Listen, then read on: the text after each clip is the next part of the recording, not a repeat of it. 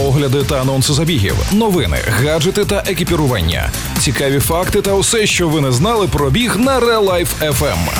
Подкаст «Пейсмейкери». Побігли! Побігли! Всім привіт! В ефірі новий епізод подкасту «Пейсмейкери» та його незмінні ведучі Марина Мельничук і Валерій Ручка. «Пейсмейкери» на RealLife.еф ем. Сьогодні ми порушимо дуже актуальну тему – біг взимку. А на всі наші питання відповість тренерка з фітнесу та бігу, багаторазова призерка комерційних чемпіонатів України з марафону та напівмарафону Вікторія Чайка. Доброго дня. Дуже вдячні за те, що ви погодилися на інтерв'ю. Ми бігуни-любителі і працюємо над цим подкастом для того, щоб донести людям, що біг – це круто, що біг покращує якість життя і життя в цілому. Скажіть, чим корисний біг взимку? Мое мнение по этому поводу двоякое, потому что если вы только начинаете зимой бегать, то это, конечно, не лучшее время для того, чтобы стартовать, потому что ваш иммунитет не закален, он не готов работать на низкой температуре, ваша мышечная система и опорно-двигательный аппарат не готовы работать, например, в скользкую погоду или нагружаться там по льду, например, если замерзнет и будет гололед.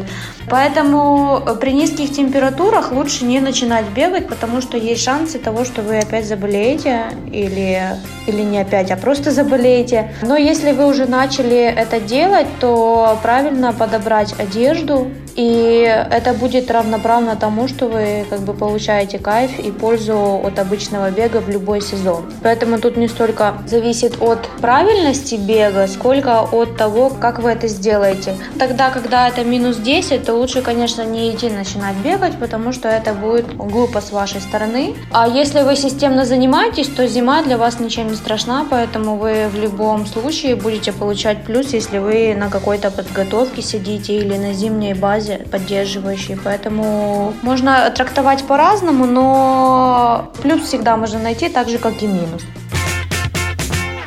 Можна бігати весь рік, але чи є така температура повітря, за якою все ж не варто, особливо любителів, виходити на пробіжку?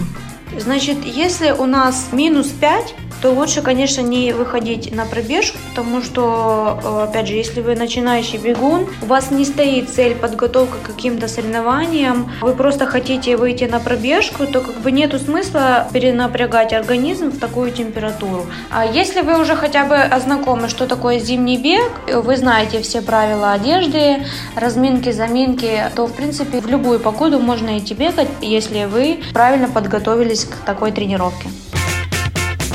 Ви вже сказали, що треба правильно одягатися. Як це правильно? Первый момент того, что если вы идете бегать какую-то специальную беговую тренировку при такой температуре, значит, вы знаете, как правильно одеваться и, и что делать в таких случаях. Обычно вы одеваете какой-то реглан или лонгслив называется он. Термо можно...